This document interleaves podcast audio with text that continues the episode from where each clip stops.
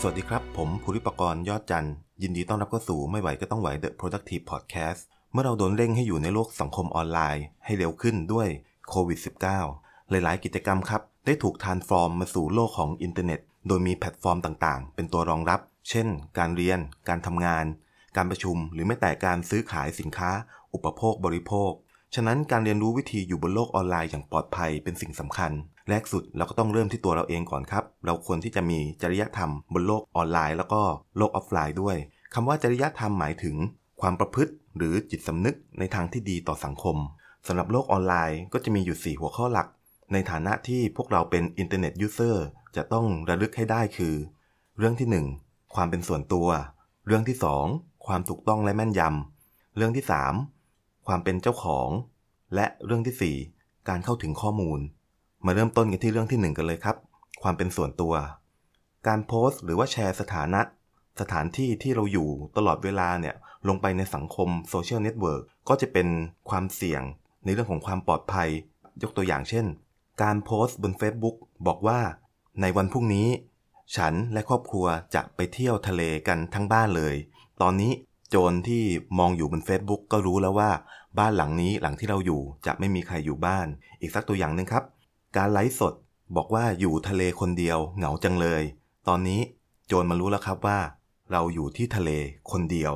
หรือจะเป็นการโพสต์หรือการแชร์ ข้อมูลส่วนตัวเลขบัตรประชาชนอีเมลของผู้อื่นเนี่ยบน social network หรือบนอินเทอร์เน็ตเนี่ยก็เป็นสิ่งที่ทำให้เรามีโอกาสจะทำผิดพรบคอมพิวเตอร์ปี 60 เช่นเดียวกันนะครับ ก็มีโทษทั้งจำทั้งปรับ เรื่องที่ 2 ความถูกต้องแม่นยำของข้อมูล เราคงเคยได้ยินคำว่าชัวร์ก่อนแชร์ใช่ไหมครับ ข้อมูลที่ส่งต่อกันควรจะเป็นข้อมูลที่มาจากแหล่งข่าวที่เชื่อถือได้เฟกนิวหรือข่าวลวง จุดประสงค์คือโจมตีเป้าหมาย ด้านชื่อเสียง แล้วก็สร้างความเข้าใจผิด บิดเบือนข้อมูล แต่ว่าการโน้มน้าวจิตใจ ให้เราเชื่อในเรื่องบางอย่างเนี่ยหรือทำให้เรามีความคิดที่โอนเอียง ไปจากข้อเท็จจริง ก็คือปฏิบัติการที่เรียกว่า information operation หรือว่า I.O. ซึ่งพวกเราคงจะได้ยินตามข่าว นะครับในช่วงก่อนหน้านี้ก็จะพูดถึงกันบ่อยเรื่อง I.O. ผมจะยกตัวอย่าง I.O. ที่เคยเกิดขึ้น ยกตัวอย่างเช่น ข่าวลวงเกี่ยวกับการเหยียบดวงจันทร์ของนิวอัมสตรองทำให้สหภาพโซเวียตล่มสลาย เพราะว่าได้ทุ่มเทงบประมาณทางด้านอวกาศที่อยากจะเหนือกว่าสหรัฐอเมริกา ซึ่งข้อมูลนี้นะครับก็ยังไม่ยืนยันนะครับว่าเป็นเรื่องจริงหรือเปล่า ตัวอย่างที่2ครับการชนะในตำแหน่งประธานาธิบดีของโดนัลด์ทรัมป์ โดยใช้สื่อสังคมออนไลน์ในการโจมตีฝ่ายตรงข้ามก็ดี แล้วก็สร้างความเชื่อมั่นสร้างความรู้สึกที่ดี ต่อตัวของโดนัลด์ทรัมป์เองเนี่ยให้ประชาชนเนี่ยค่อยๆ เชื่อเรื่อยๆเรื่อยๆเรื่อยๆ จนทำให้สามารถครอบงำความคิด แล้วก็ทำให้เขาชนะศึกการเลือกตั้งประธานาธิบดีในที่สุด ซึ่งก็ยังไม่ยืนยันเช่นเดียวกันนะครับ เป็นเรื่องที่เขาว่ากันว่า จะจริงหรือเปล่าครับ จากเรื่องที่ผมเล่ามาทั้งหมดนี้ ถ้าคุณจ่ายเงินมากพอ คุณอาจจะซื้อจิตสำนึกของคนได้ เรื่องที่ 3 ครับ ความเป็นเจ้าของข้อมูล ในระบบสารสนเทศก็จะมีการจราจรของข้อมูลอยู่มากมายเลยครับ เรียกว่า traffic ที่อยู่ในรูปแบบของภาพ เสียง ข้อความ วิดีโอ หรือว่าไฟล์เอกสารต่างๆ สิ่งเหล่านั้นก็คือทรัพย์สินทางปัญญา การนำมาใช้ทั้งหมด หรือว่านำมาใช้บางส่วน ของข้อมูลเหล่านั้นจะต้องได้รับการอนุญาตจากเจ้าของของข้อมูลเสียก่อนมิฉะนั้นแล้วก็อาจจะทำผิดพรบคอมปี 60 ได้ก็มีโทษ ทั้งจำคุกทั้ง ปรับเช่นเดียวกัน ยกตัวอย่างเช่น รูปภาพที่เราเอามาจาก Google เนี่ยเราต้องมั่นใจว่าฟรีนะครับหลาย ๆ ครั้งนะครับผมก็เห็นเพื่อนร่วมงานหรือนักศึกษาเนี่ยนำรูปภาพจาก Google นะครับเข้ามาใช้ประกอบไฟล์ Presentation ของตัวเอง แต่ว่ามันก็อาจจะมีประเด็นที่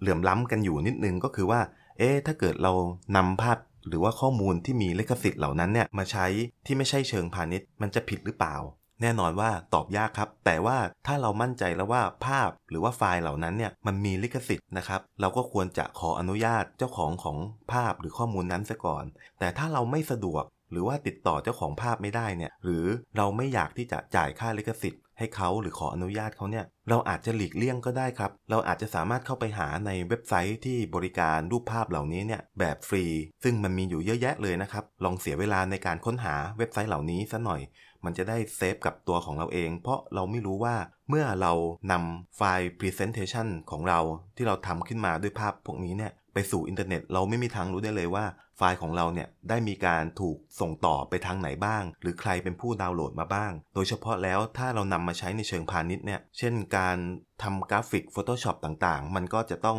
เอารูปภาพหลาย ๆ รูปมาตัดต่อมารวมๆกัน เพื่อให้เกิดความสวยงามขึ้น ซึ่งบางทีรูปภาพที่เรามาตัดต่อเหล่านั้นเนี่ยเรานำบางส่วนของภาพที่มันมีลิขสิทธิ์เข้ามาตัดต่อ มันก็มีโอกาสที่เราจะไปละเมิดทรัพย์สินทางปัญญาของเขา เช่นเดียวกัน ผมมีกรณีศึกษาในเรื่องนี้ที่น่าสนใจนะครับ เกี่ยวกับการมอบสิทธิ์อนุญาต ให้ใช้ข้อมูล ส่วนตัวของเราเนี่ยโดยที่เราเนี่ยอนุญาตโดยไม่รู้ตัวเลย Facebook ครับเคยโดนฟ้องกว่า1แสนล้านดอลลาร์กรณีนำข้อมูลการสนทนาของ User นะครับเข้ามาประมวลผล เพื่อผลประโยชน์ในการโฆษณา โดยที่มาร์คซักเกอร์เบิร์กเนี่ยเขาอ้างว่า เราจะไม่นำข้อมูลของ User มาใช้โดยเด็ดขาด เว้นแต่จะได้รับอนุญาตจาก User แล้ว เราลองคิดให้ดีครับ เราได้อนุญาตไปตอนที่สมัคร Facebook แล้วหรือยัง เพราะฉะนั้นความเป็นส่วนตัวในโลกของอินเทอร์เน็ต มันก็จะน้อยลงน้อยลงทุกๆวันนะครับ จนกระทั่งไม่เหลือความเป็นส่วนตัวอีกต่อไปเลย สิ่งที่อาจจะเกิดขึ้น หรือกำลังเกิดขึ้นอยู่ แต่ว่าเราไม่รู้ตัวเนี่ยยกตัวอย่างสัก2-3ตัวอย่างนะครับ ในขณะที่เรากำลังรู้สึกชอบหรือว่าไม่ชอบโพสต์ต่างๆ ที่อยู่บน Facebook เนี่ยถ้าเกิดเราใส่สมาร์ทวอทอยู่สมาร์ทวอทอาจจะจับชีพจรของเรานะครับที่ตอบสนองต่อ ความรู้สึก ความชอบหรือความไม่ชอบคอนเทนต์บางอย่างบน Facebook ได้ แล้วหลังจากนั้นมันก็จะประมวลผลข้อมูลที่มันเก็บได้ครับ เพื่อที่จะแสดงสิ่งที่เราน่าจะชอบ เราน่าจะสนใจ หรือแม้แต่สินค้าต่างๆ เพราะถ้าเราชอบแล้วเขามีโอกาสที่จะขายของได้ อีกสักตัวอย่างครับ อุณหภูมิของร่างกาย การไอหรือการจาม มีผลต่อชีพจร อาจจะทำให้ทราบถึงสถานะความเจ็บป่วยเบื้องต้นได้อะอันนี้เป็นข้อดีสร้างสรรค์นะครับ อีกตัวอย่างนึงครับ ถ้าเกิดรายรับของเราเนี่ยอยู่บนอินเทอร์เน็ต หรือว่าอยู่ในรูปแบบดิจิทัลทั้งหมด การคำนวณภาษี ก็จะมีความแม่นยำมากขึ้น และสามารถที่จะจัดเก็บภาษีได้อย่าง เต็มเม็ดเต็มหน่วยมากยิ่งขึ้นคำถามก็คือว่าสิ่งที่พูดมาทั้งข้อดีข้อเสีย พวกนี้เนี่ยรวมทั้งเรื่องภาษีด้วย เราต้องการมันหรือเปล่า หรือว่าอีกนานเท่าไหร่มันถึงจะเกิดขึ้นจริงแอปพลิเคชันต่างๆนะครับก็ได้แจ้งนโยบายความเป็นส่วนตัว แล้วก็การเข้าถึงข้อมูลส่วนตัวของเราเอาไว้แล้ว พวกเราเนี่ยไม่ค่อยที่จะอ่านมันเลย ซึ่งผมคิดว่าความเป็นส่วนตัวของพวกเราทุกคนเนี่ยได้หายไป ตั้งแต่เรากดปุ่ม install หรือปุ่มติดตั้งแอปพลิเคชันเหล่านั้นไปแล้วด้วยซ้ำนะครับ เรื่องที่ 4 ครับ เรื่องการเข้าถึงข้อมูล การเข้าสู่ระบบคอมพิวเตอร์ที่มีการป้องกันเอาไว้อยู่แล้ว เช่น การเจาะ user และ password ไม่ว่าเราจะใช้เทคนิคทางด้านการ hacking หรือไม่ก็ตาม การคาดเดา user และก็ password ของเพื่อนเรา เขาก็อาจจะตั้ง user และ password เนี่ยเป็นเบอร์โทรศัพท์ของเขา เป็นวันเดือนปีเกิดของเขา ซึ่งมันคาดเดาได้ง่าย เผอิญว่า เราเนี่ยไปเดาถูก ก็ถือว่าเป็นการละเมิดพรบคอมเช่นเดียวกันนะครับทำไม่ได้ เพราะว่าเขาได้มีการสร้างการป้องกันเอาไว้แล้ว แต่เราเนี่ยเข้าสู่ระบบ ถึงแม้ว่าเราจะรู้ password แต่เรายังไม่ได้รับอนุญาตนะครับ ก็ผิดเหมือนกัน หรือการสร้างเว็บไซต์ปลอมของธนาคารขึ้นมา เพื่อที่ให้เหยื่อเนี่ยเข้ามาล็อกอิน เมื่อเขาเข้ามาสู่หน้าเว็บไซต์ปลอมแล้วเนี่ยซึ่งมันมีความเหมือนกันกับเว็บไซต์ของจริงทุกประการเลย เหยื่อก็จะ พิมพ์ user และพาสเวิร์ดของจริงเข้าไป และตอนนั้นเองครับเมื่อกดล็อกอินปุ๊บ ข้อมูล user และพาสเวิร์ดของเราก็จะถูกจัดเก็บเอาไว้เรียบร้อยแล้ว และสิ่งที่แนบเนียนที่เว็บไซต์เหล่านี้ได้ทำก็คือ มันก็จะ redirect แล้วก็บอกว่าคุณพิมพ์ user และ password ผิด ให้คุณคลิกถัดไปเพื่อเข้าสู่ระบบใหม่ มันก็จะ redirect ไปยังหน้าเว็บของจริง เมื่อเรากรอกเข้าไปแล้วเราก็เข้าสู่ระบบได้ ซึ่งเราจะไม่รู้ตัวเลยครับว่าก่อนหน้านี้ เราอาจจะพิมพ์รหัสผ่านถูกแล้วก็ได้ แต่ว่าณตอนนั้นเราพิมพ์อยู่ที่หน้าเว็บปลอม แล้วมันก็หลอกเราว่าเราพิมพ์รหัสผิด เพื่อที่จะหลอกเราอีกชั้นหนึ่งว่า นี่ไม่ใช่เว็บปลอมนะ หรือแม้แต่การดักจับข้อมูลด้วยโปรแกรมประเภท Sniffer นะครับ Sniffer ก็เป็นเหมือนกับพลซุ่มยิงนะครับในทางการทหาร Sniffer เหล่านี้เนี่ยมันก็จะสามารถที่จะดักจับข้อมูลที่มันอยู่ในเครือข่ายเดียวกันของมันได้ โดยที่ไม่ต้องเอาสาย เข้าไปต่อในระบบด้วยซ้ำไป เพราะว่าตอนนี้เนี่ยข้อมูลมันก็วิ่งอยู่ในอากาศรอบๆตัวเราอยู่แล้วผ่านระบบ Wi-Fi หรือว่าบลูทูธยกตัวอย่างนะครับ เช่นแอปพลิเคชัน Zoom เนี่ย Zoom เนี่ยเป็นแอปพลิเคชันที่ได้รับความนิยมมาก เพราะว่ามันชัดเสียงชัด ภาพชัดนะครับสื่อสารกันได้เร็วมาก แต่ข้อเสียก็คือด้วยความเร็วเหล่านี้เนี่ยมันแลกมากับการที่ข้อมูลไม่ได้ทำการเข้ารหัส encryption การเข้ารหัส encryption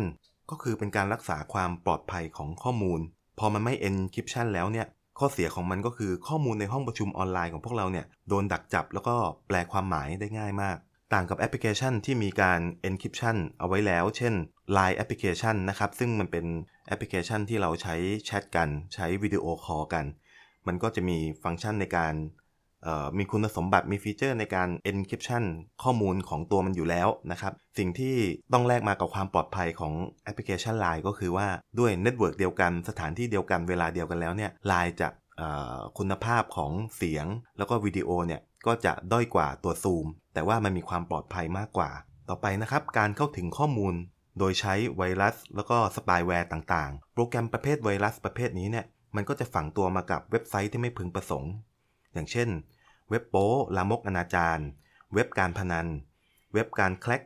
หรือการเจาะระบบซอฟต์แวร์เถื่อนนะครับ เช่น Photoshop Office พวกนี้เนี่ยเรารู้กันอยู่แล้วว่ามันเป็นโปรแกรมที่มี license นะครับ ก็คือมีลิขสิทธิ์ แต่ว่าในอินเทอร์เน็ตเนี่ยเราจะเจอได้เยอะเลย โปรแกรมพวกนี้เนี่ยมันสามารถที่จะ crack ได้ crack ก็คือนะครับโหลดเถื่อนใช้เถื่อนใช้ฟรี ไม่เสียค่าลิขสิทธิ์ ซึ่งโปรแกรมไวรัส พวกนี้เนี่ยเราก็จะเรียกอย่างที่รู้จักกันบนอินเทอร์เน็ตว่าโทจันนะครับ ทจันจะทำการฝังตัวอยู่ในคอมพิวเตอร์ของเรา เพื่อที่จะเก็บข้อมูลบางอย่าง เช่น username password รูปถ่ายวิดีโอส่วนตัว เอกสารลับต่างๆ หรือแม้แต่การเข้าถึงอุปกรณ์ อย่างเช่น กล้อง ไมโครโฟน ในโทรศัพท์ หรือในคอมพิวเตอร์ของเรา โดยที่มันไม่ได้ทำอันตรายหรือว่าสร้างความเสียหายให้กับข้อมูลหรือเครื่องคอมพิวเตอร์ของเราเลยนะ มันเข้ามาฝังตัวเอาไว้เฉยๆครับ แล้วก็มันก็เก็บข้อมูลแล้วก็ส่งข้อมูลที่มันเก็บได้เนี่ยผ่านระบบอินเทอร์เน็ตไปสู่เจ้าของผู้ที่สร้างมันขึ้นมา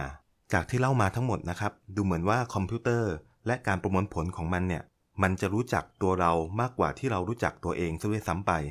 มันสามารถทำนายในสิ่งที่เราน่าจะชอบรสนิยม สถานะสุขภาพ หรือแม้แต่การเลือกคู่ครองที่เหมาะสมให้กับเรา ซึ่งสิ่งเหล่านี้มันมีราคาที่เราต้องจ่ายก็คือ